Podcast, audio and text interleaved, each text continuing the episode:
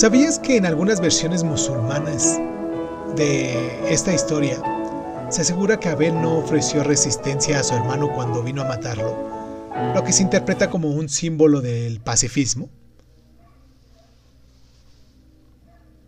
Caín y Abel eran los hijos mayores de Adán y Eva. Nacieron tras su expulsión del jardín del Edén, y Caín, obviamente el primogénito, fue el primer ser humano nacido en el del vientre de una mujer, de acuerdo con la Torah. Caín labraba la tierra mientras que su hermano era pastor de ovejas. Un día Dios le pidió que hicieran un sacrificio cada uno en su honor. Se dice que Abel se lo pensó mucho para decidir qué haría más feliz al Señor, hasta elegir a uno de sus apreciados corderos. Caín, por su parte, decidió sacrificar lo que menos necesitaba, algo de fruta y cereales. Dios se decantó sin duda por Abel.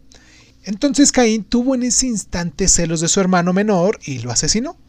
Así cuando Dios vino en su busca, no pudo encontrarlo. Preguntó a Caín dónde estaba y él le respondió, no lo sé, ¿Acaso soy el guardián de mi hermano? Eso dice en el Génesis 4.9.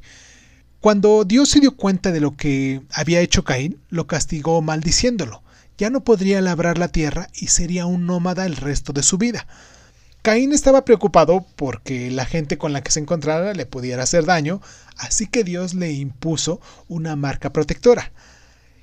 Y más allá de las lecciones religiosas y de moral, esta historia nos ilustra el conflicto histórico entre la gente que trabaja la escasa tierra fértil para cultivar semillas y la que prefiere emplearla para criar ganado.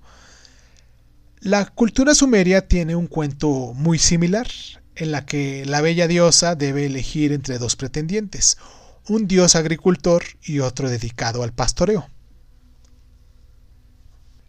¿Sabías que la naturaleza de la señal impuesta por Dios a Caín no queda explicitada y que algunos aseguran que le marcó la cara y le volvió pelirrojo, mientras que otros creen que le tiñó de negro la piel, teoría empleada más adelante para justificar la esclavitud.